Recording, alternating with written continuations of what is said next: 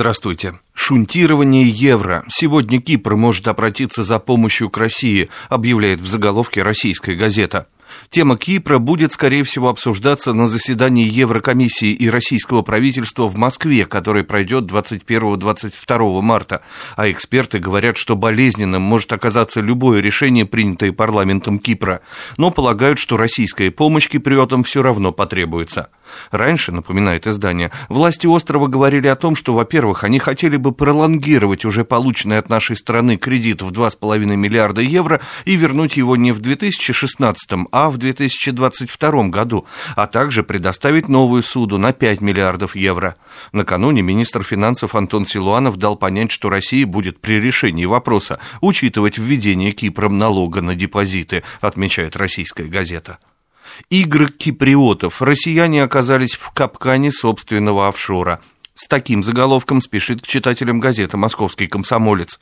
Кипрская трагедия продолжает набирать обороты. 20 марта вопрос о введении налога на депозиты должен наконец-то решить местный парламент.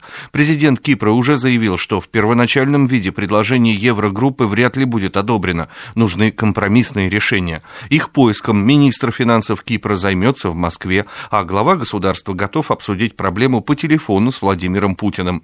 Двусторонние консультации необходимы обоим государствам. Кипрская болезнь смертельно опасна для российской банковской системы, подчеркивает МК. Предприниматели потеряли связь с банками на Кипре. ЦБ признал опасность островного кризиса для российского бизнеса. Такой заголовок находим в независимой газете. Пока власти Кипра решают, в какой форме вводить спорный налог на банковские вклады, российские предприниматели говорят об ущербе, который уже нанесен России. Бизнес страдает от прекращения работы кипрских банков. Есть опасность, что под конфискационный налог попадут и корпоративные активы. И в любом случае экономику России ожидает сокращение инвестиций с Кипра, что в условиях ее замедления может может стать опасным фактором, предупреждает независимая газета. О других публикациях. По утверждению деловой газеты «Ведомости», на фоне нестабильной ситуации в Европе интерес к России со стороны крупных инвестфондов растет. Они увеличивают свои позиции в российских долговых инструментах. Инвесторы верят в стабильный рубль на фоне укрепляющихся цен на нефть, приводит экспертную оценку «Ведомости». «Бриллианты не навсегда». Под таким заголовком деловой журнал РБК представляет ежегодный рейтинг миллиардеров России и стран СНГ. И в предисловии, в частности, пишет.